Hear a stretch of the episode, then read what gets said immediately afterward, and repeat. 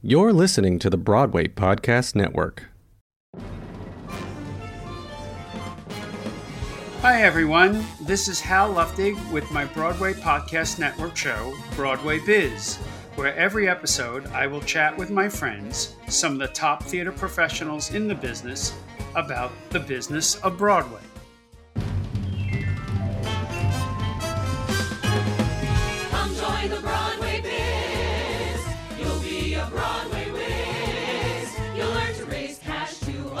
smash. You'll be all the rage from the pitch to the stage. In no time, you'll know the business of show, the greatest job there is. So join our squad as we how Luftig's Broadway biz. Let's get busy with the Broadway biz. Hi, everyone. My guest today is one of the best general managers in the biz, Maggie Brohn. Maggie is currently the Chief Operating Officer of Adventureland LLC, which is the executive producer of Hamilton. I always have so much fun talking to Maggie. I can promise you, you're in for a real treat with this episode of Broadway Biz. Yay! Hi, Mags. Hey, how are you, Hal? Thanks for having me. That was the best introduction I've ever gotten to anything ever. So thank you. well, it's you know what? It's easy to do when it's true. Mm. So Well, thank you for having me on. You know, I had to I had to check my schedule today because there's just a lot going on while we're all at while you're but- while you're homeschooling, really. Exactly. yeah, as we said, I want to know when the kids learn how to mix cocktails because I think that's a very, very important skill to learn. Absolutely. That is a very, very useful and practical learning, t- you know, learning tool. I'm sorry. In my house, it is anyway. anyway, Mags, when I was thinking about having you uh, when you on the show, I, I this I wonder if you remember this too, but I have this image that I will never forget, and I just want to share with our listeners. So during the uh, the strike of um, when was the blonde strike? What year? I couldn't. Uh, 2008, 2007, 2000 2007. seven, 2007. So it was a while ago. Um, and it was over the Thanksgiving break. So, especially with Legally Blonde, we had uh, a lot of young girls and mothers with their daughters and grandmothers with their granddaughters coming, you know, to see the show.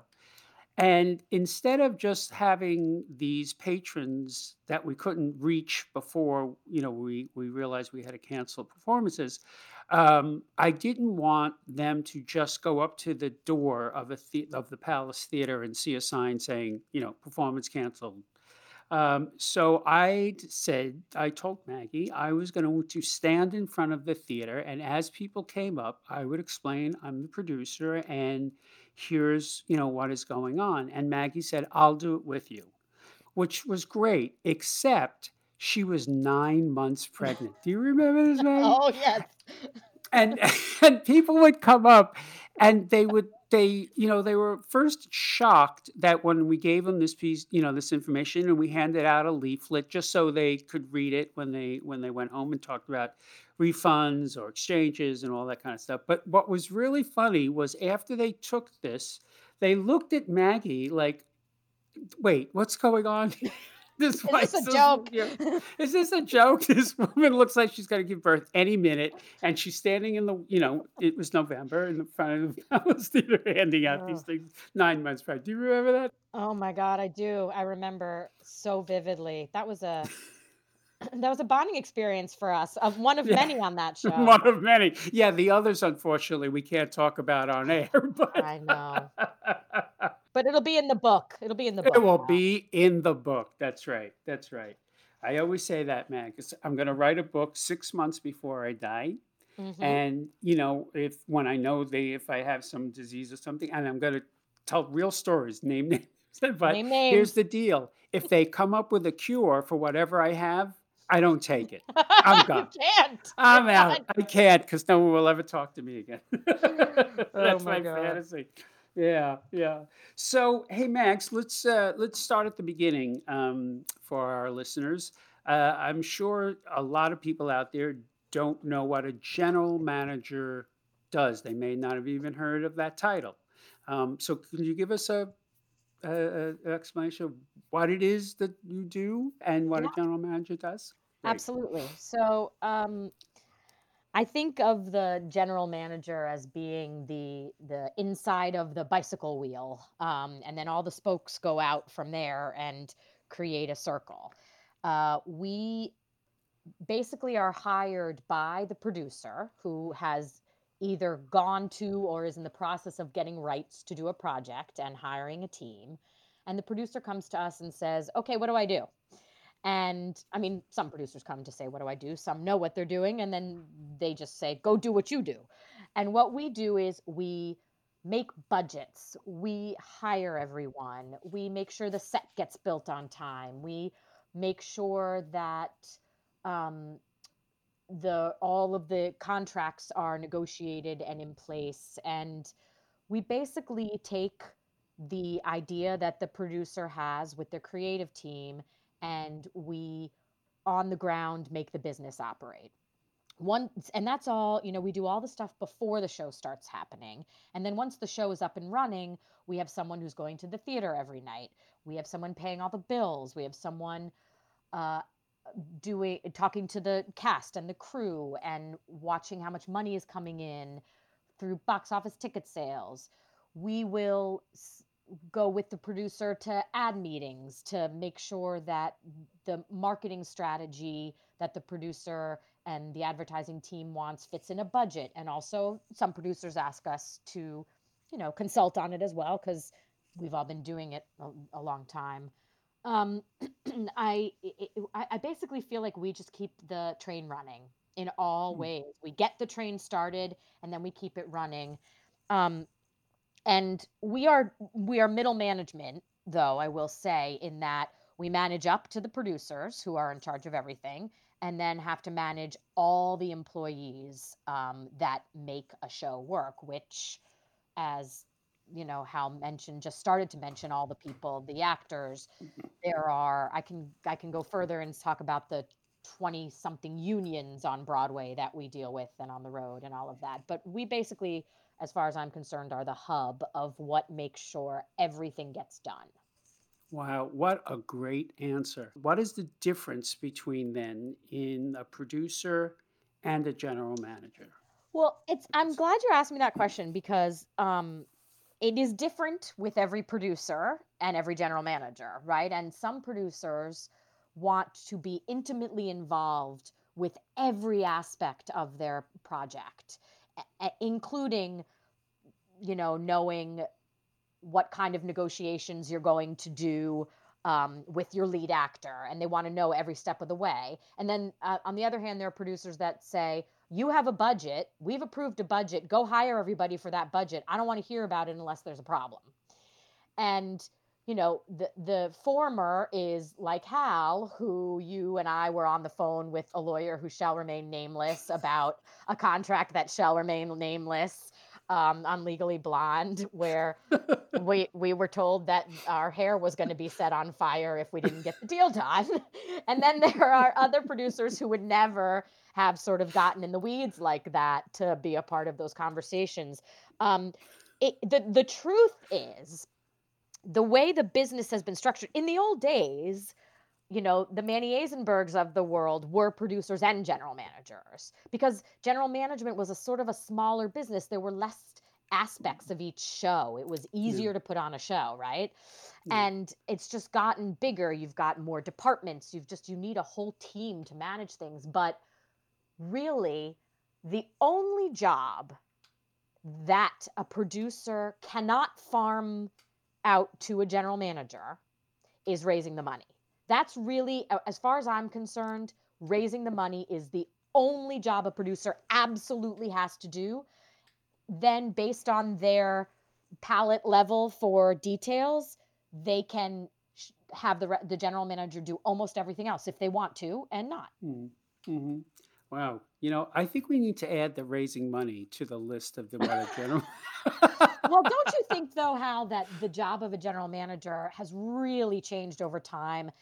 I, I, I Oh, feel like it's gotten much harder and much more and some of that is because there are a lot of producers who haven't done it before and they need the general manager you know most producers aren't you and Mm. uh, and or the, my my my current boss jeffrey seller mo- most of them don't n- know and with projections I, I always like to talk about projections when i first started in this business no one used projections in their shows but now everyone does that's a whole new department that needs to be managed Mm. right and so i look at all the new departments that have come about since i've been doing it and how much harder it is Wow, that that is yeah, I hadn't thought about that. That's an excellent point. We've just made everything get more and more complicated.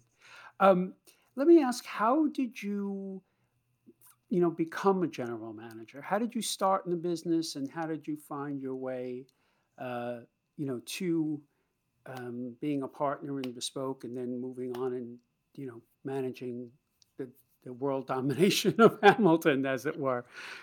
Can you talk a little about that? Um, the short story is um, I went to college and realized I wasn't talented enough to be on stage, so I figured I had to do something backstage and uh, learned a lot about production management. And in college, uh, we had a very um, large extracurricular theater department at Brown, so uh, I learned a lot there. And then I went to work for Jujamcyn the week after I graduated co- from college. Um, from those of you who don't know, Jujamcyn is one of the three major theater owners. And I was answering their phones and I was taking house seat orders for over the phone because you couldn't do it over email then. And um, I spent a year there and sort of got to know all the aspects of the business. Um, and then I floated around a little bit. And b- right before I left Jujamcyn, knowing I had, you know, I had done my time as answering the phones, I wrote a bunch of emails to a bunch of uh, a man named Howard Rogat, who was a general manager, uh, uh, suggested I might enjoy general management. So he helped me, and I wrote uh, resumes and letters to every general manager in the business, one of whom was Nina Lannan Associates. I didn't hear back and went and took a couple of little jobs. I worked at William Morris for a minute. I worked at the Public for a minute. I worked for Bob Cole for a minute. And then uh, about a year later, I got a note from a woman named Amy Jacobs. Uh, sorry, a phone call from a woman named Amy Jacobs saying, you know, we just pulled your resume out of a file that we had. We're looking for someone to come answer our phones and run things to the bank and, you know, do stuff. And she was Nina Associ- Associates' chief assistant, and I went to work there, and that was in 1998, and uh, I was there for 18 years. Wow. Wow. That's a great story. It's just you just knew you needed to be in this industry and just kept at it until it happened. I love that. I mean, I do remember that starting, you know, like I said, answering the phones and taking the bank, the the deposit checks to the bank, and then one day, uh, one of our other colleagues was sick, and so Nina said to me, "I need I need a budget for this reading of a show called Tom Sawyer that we were doing," and I was like, "What What do you mean a budget?" She was like, "Uh, uh, "I need a budget. I need you to tell me how much it's going to cost to do this reading." And she was like, "Go on Excel and make a budget." I was like, "What's Excel?"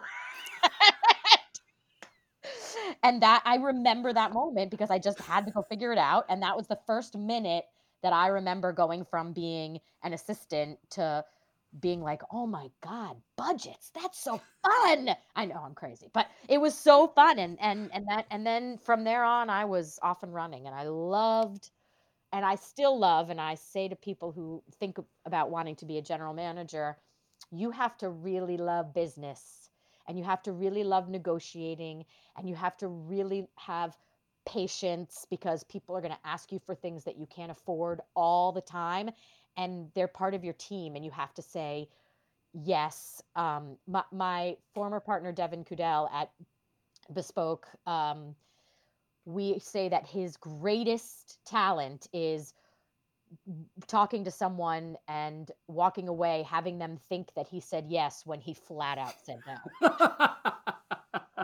Wait, I think he did that to me once.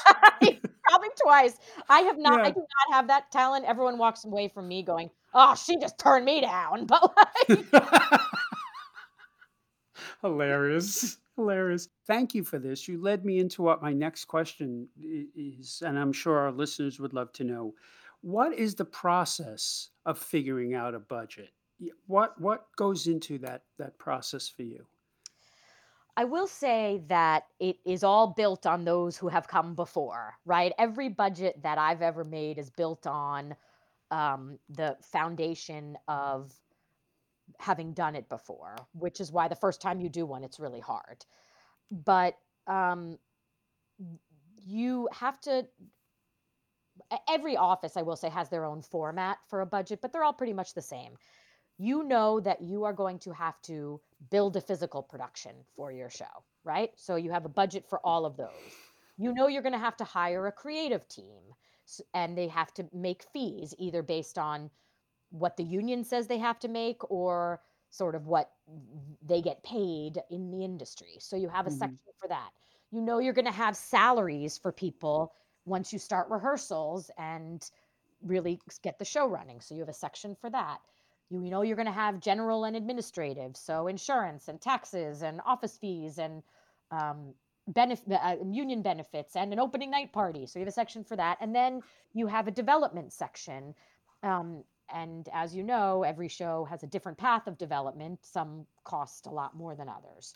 So basically, you start with all of these categories and you have them all listed on a piece of paper and you fill in the things that are designated by a union and you know what the union minimum is. So you put that in so that there's those you know you have and that and you get the answers to that by calling your creative team. So how many actors mm do you think are in this show and mm. then the producer comes in and says no no no you can't have that many. And so we go back to the creative team and says the producer says you can't have that many. No no no we never we never we never throw the producer under the bus.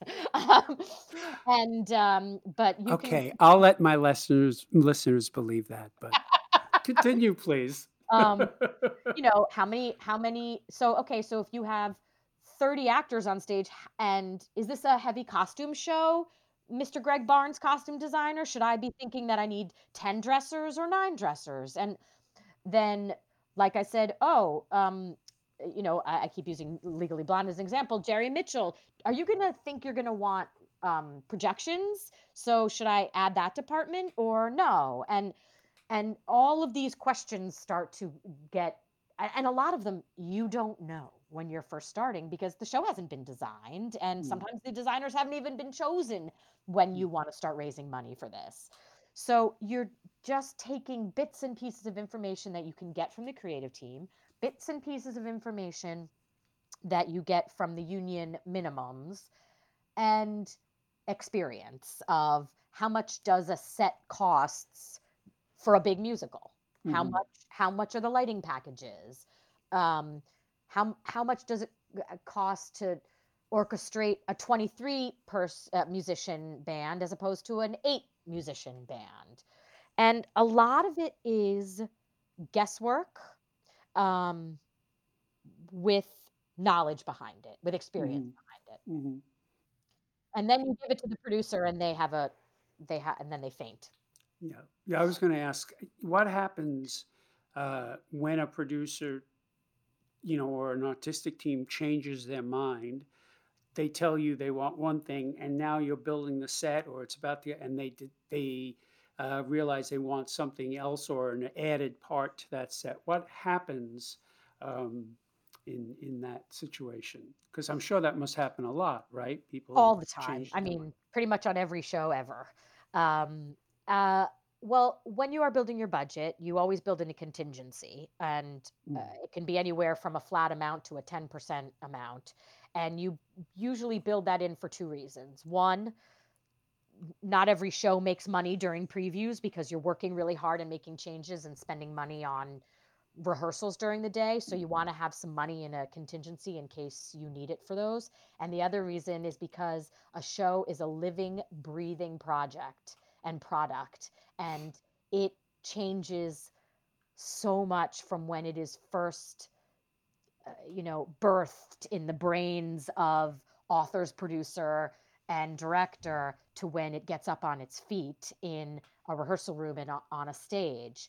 So you have to have room um, to make changes. Now, the other little thing I'll tell you, I can't believe all my all my fellow general managers are going to get really mad at me, but the other thing you do is you never tell everybody how much money you have in the budget for the physical production. You hold a little back because they're always going to make changes. And then you can go and say to your producer, it's okay, I don't have to touch the contingency. We can give them that. Um, it's all a negotiation. And I actually think this is another, to answer your earlier question, this is another part of the job that a producer can really be helpful with um, and and sometimes really does. I mean, I, I can't make the decision about how much money to spend. It's not my money. It's the money that the producers have raised. So ultimately, I have to come to you as a producer and say, if you make this decision, you have this much left to do X, Y, or Z, and and it's a negotiation usually. Yeah. yeah. I'm living proof of that actually. Uh, if you remember, um, during Blonde, um, Jerry had decided with uh, David Rockwell towards the end of the process of building, if you remember the story, that they wanted the Delta Nu had to have you know neon lights that said Delta Nu, Yep. and you know Jerry was quite convinced it would make all the difference. And um, you know I was freaking out, and I went to you and said, Maggie, they want to do this, and you know, they really feel, Jerry really feels strongly that it will help the storytelling and where we're going to get the money. you said, it's okay. We have a little squirreled away that no one knows about. I was like, oh my God, that's brilliant. and it turned out to be a great, great decision. I'll never forget that. Yeah. It it did, but why don't you tell the story that, instead about the um the bike, the uh the um Uh, what Maggie is talking about. This is funny. I bet a lot of people don't remember this, um, these things. because it never saw the stage actually. No, one performance. Right. And and they only and they only lasted on the street of New York for about five minutes because they were dangerous. But they were a thing called a party bike, and it was a circular uh, bicycle that like six people could sit on and all pedal, and and somebody had the ability to steer it, uh, which Jerry saw on the street. Uh, one day on coming down Broadway, and they uh, actually the uh, uh, the mayor quickly pulled them off the street because they're dangerous. You can't really control where they go. And, you know, there's seven people or six people on this thing in the middle of traffic. So they, they lasted for like 10 minutes. But Jerry saw it and said, I have to have one because the Delta Nu sisters would definitely have that and it needs to pedal across the stage. and uh, we kept saying, Jerry, no, I'm sorry. That's like a $20,000 bill. They were very expensive. Yeah, they were like twenty thousand dollars. You're absolutely right. dollars and and he, you know, just again insisted it's part of the storytelling. We have to, you know, show that these girls, you know, what their idea of fun is and all that. So we've said, okay. It was delivered. We were doing our first tech rehearsal in San Francisco where we were doing our tryout the bike came on and as i said you can't really steer these things accurately so it came out from stage left it tried to make its way to stage right and the girls almost fell in the orchestra pit. But but the funny thing was so we said okay that has to go. There's a waste of 20 grand. But it just disappeared right? We Yeah. never saw it again. It was cut from the show on on a tuesday afternoon. Wednesday, it was just gone, and nobody knew where it went. And I really wanted to sell it on eBay, but it, we it was just gone. I know, I know. I remember we wanted to have at least one try on it before it went on. You, me, I forget who else, Kristen, Mike. We were all going to get on the party bike and uh, pedal down San Francisco Street. But uh, but but but interestingly, that is sort of a semi small but still a large ticket Yeah, item that right. represents how when a creative person feels really really passionate about something as a producer you want to support them like you hired them to Yeah, deliver a, an artistic vision if they need a party bike you want to be able to give it to yeah. them even if you're thinking to yourself i don't know if you need a party bike Right, right, exactly, exactly. So, you know, with that in mind, and I'm not, I'm not you know, fishing here, but but in your opinion, then, in those kinds of situations, what makes a good producer? Oh, that's it's a really good question um, because I, I I think that you have to find a way to make sure your creative team feels supported in their vision and also understanding that ultimately you as a producer your responsibilities to the investors who put their money hmm in hmm and these creative team this creative team agreed to do this show with you at the helm as the producer which means they trust you and they trust your business instinct as well as your aesthetic. And that sometimes the, you have to say no to them when it's really painful and you have to keep saying no. And they have to trust that you're only going to do that when you really strongly feel it is not in the best interest of the show and it's really not going to add enough to give you the bang for the buck Yeah. um, and I I also think what I- and then in terms of supporting your general manager, the best producers are the ones that either say to you, Maggie, you're going to go say no, and then he's then they're going to come to me and I'm going to say yes. I'm telling you that right now, so be ready. And then you're okay because you're like, okay, great. I know I'm the the no guy and they're going to be the yes guy. The hardest thing for a general manager is when a producer says, no, no, no. You have to say no. I'm going to say no. We're going to say no. And then you have said no, pushed no, probably gotten in a fight with the creative team, no. And then the producer says yes, which ultimately undermines your ability next time as a GM to say no.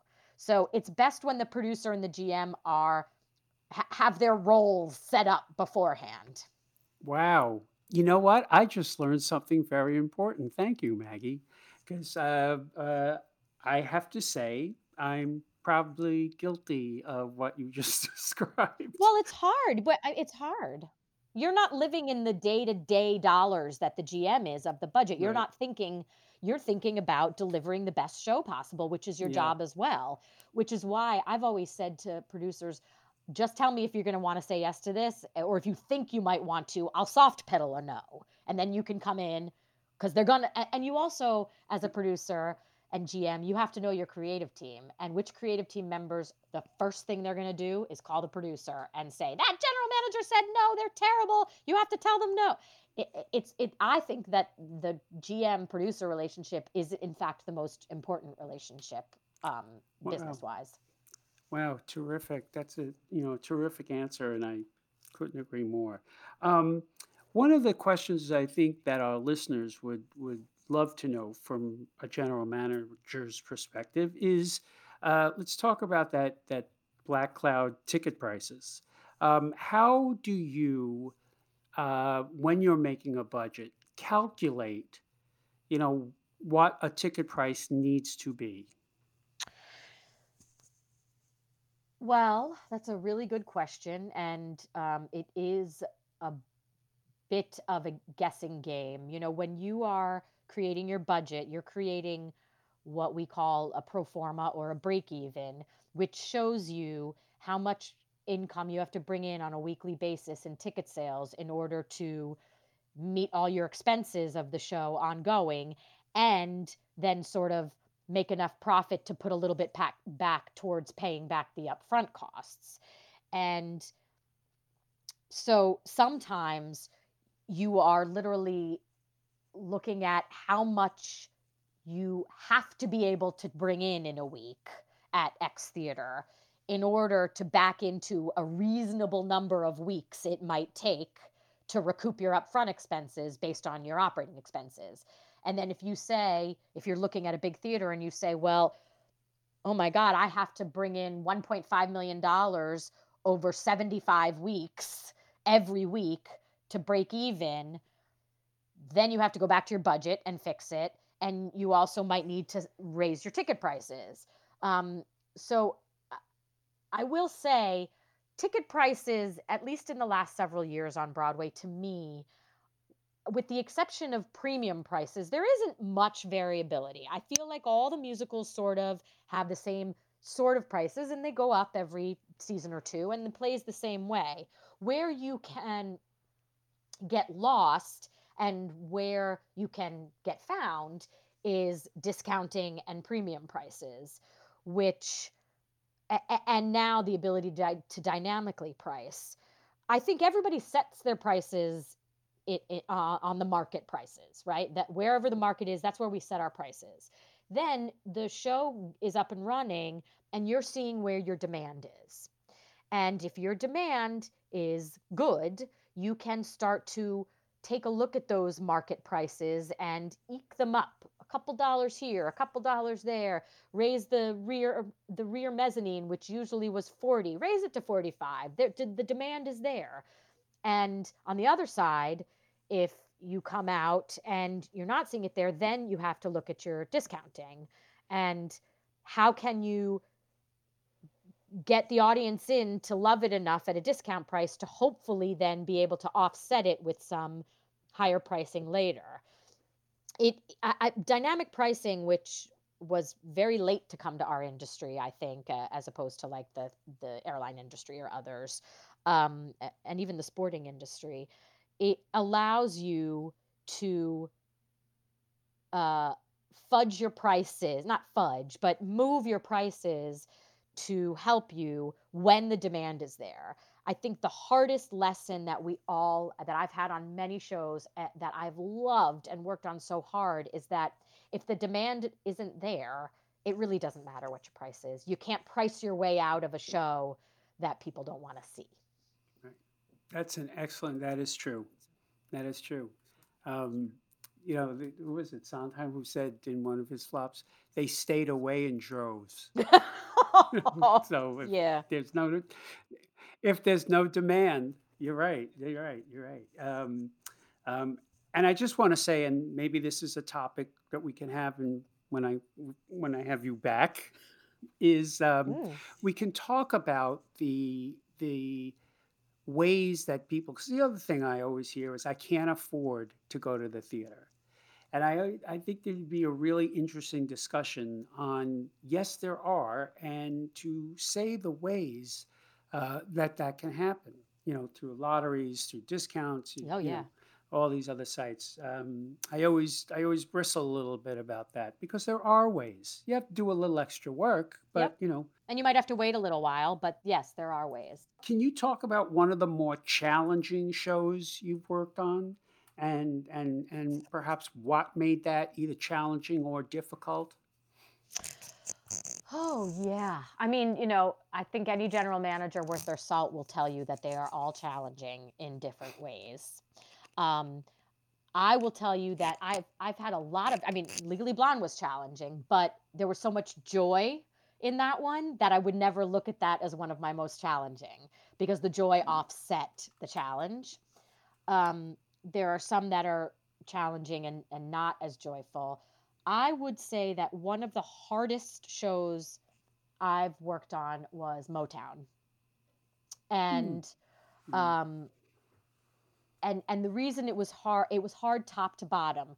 And I will say right now working with Kevin McCollum as a producer has been one of the great joys of my career. I I think he's so smart and funny and um, and I had a great time. So and and also being able to work with Berry Gordy. I mean, who can say that in their life, right? I mean, that was amazing too. So Right, it right. wasn't about the people per se.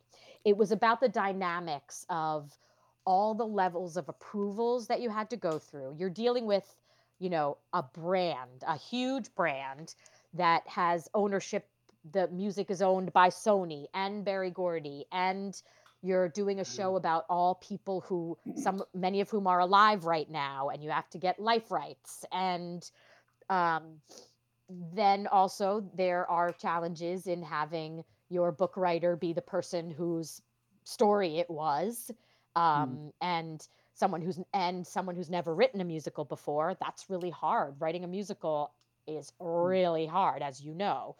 Um, and then dealing with handling uh, a topic that everybody felt so close to. Everyone feels like they know Diana Ross, they know Stevie Wonder, they know the Temptations, and at every um, turn, you sort of had to stop and uh, and make sure you were doing everything service and and and making the show match what people have in their minds about the music, right? You want people mm-hmm. to when you do a jukebox musical, you really want everyone to feel like it's the music they know and love, but you also want it to be Broadway, right? So there's a mm. little bit of that.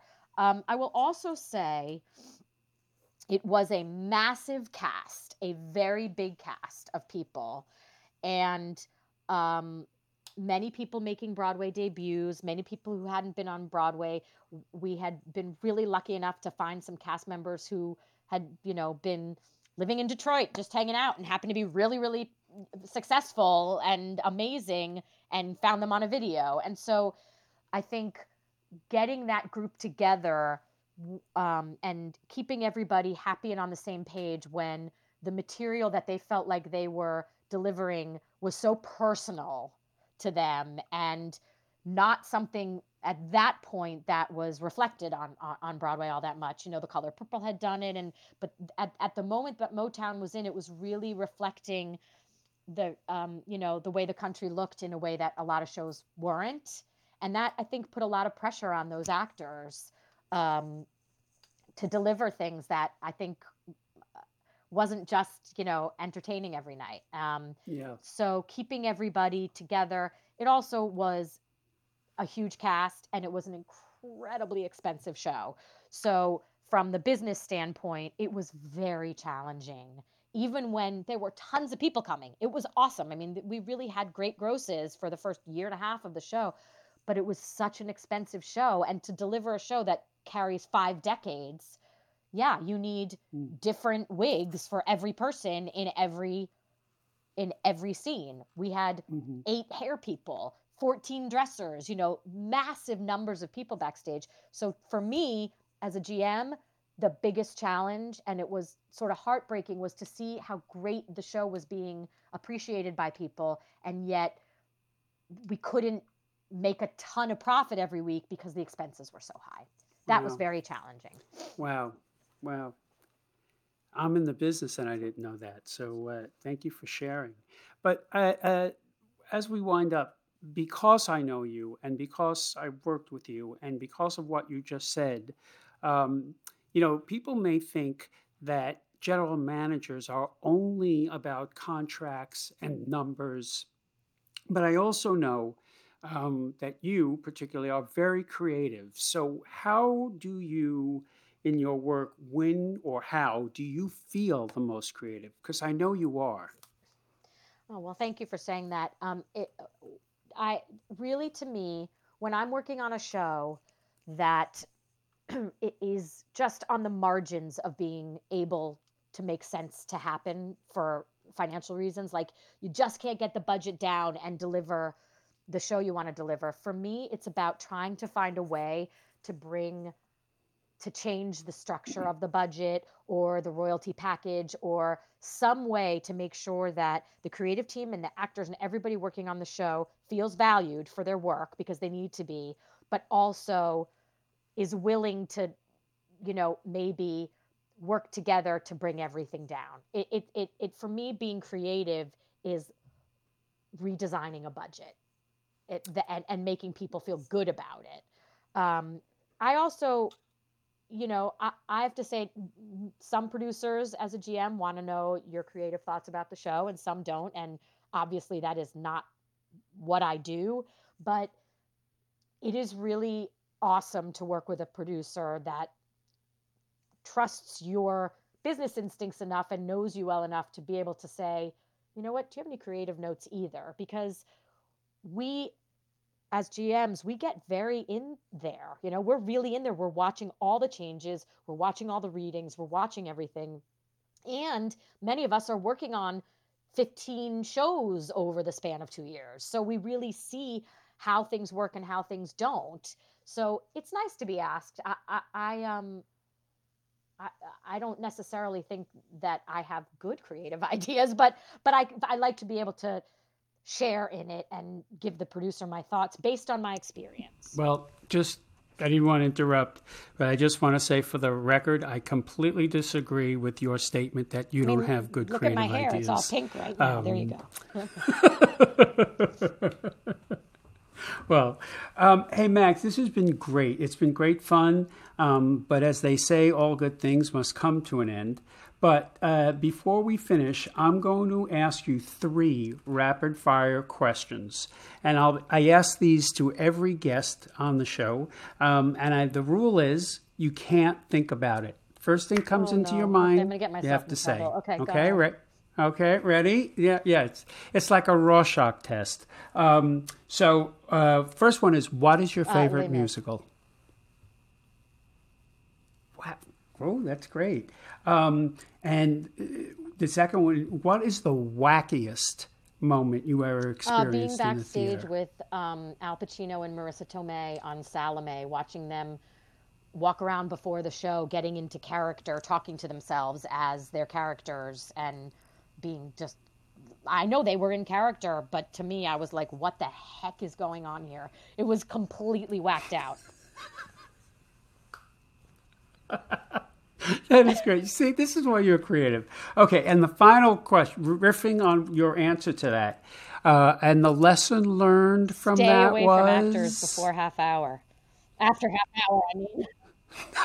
Just don't don't try to talk to them because you have no idea what their process is for getting ready.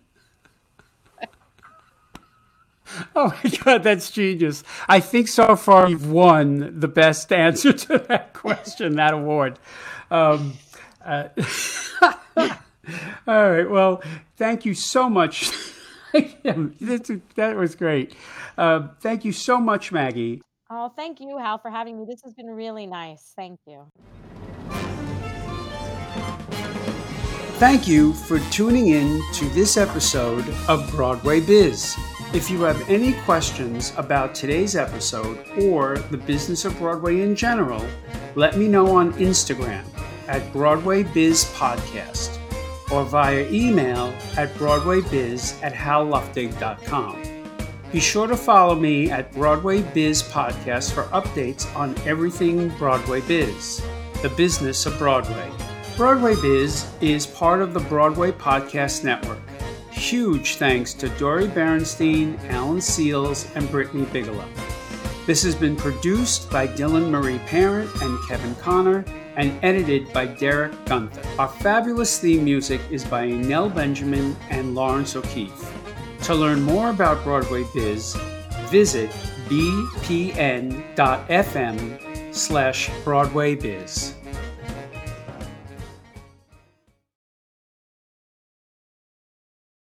Hey, it's Leslie Odom Jr. here on the Broadway Podcast Network to tell you about the Rise Theater Directory, a program of Maestra Music. Rise is a national online resource designed to connect and empower backstage and administrative and creative theater professionals from underrepresented backgrounds.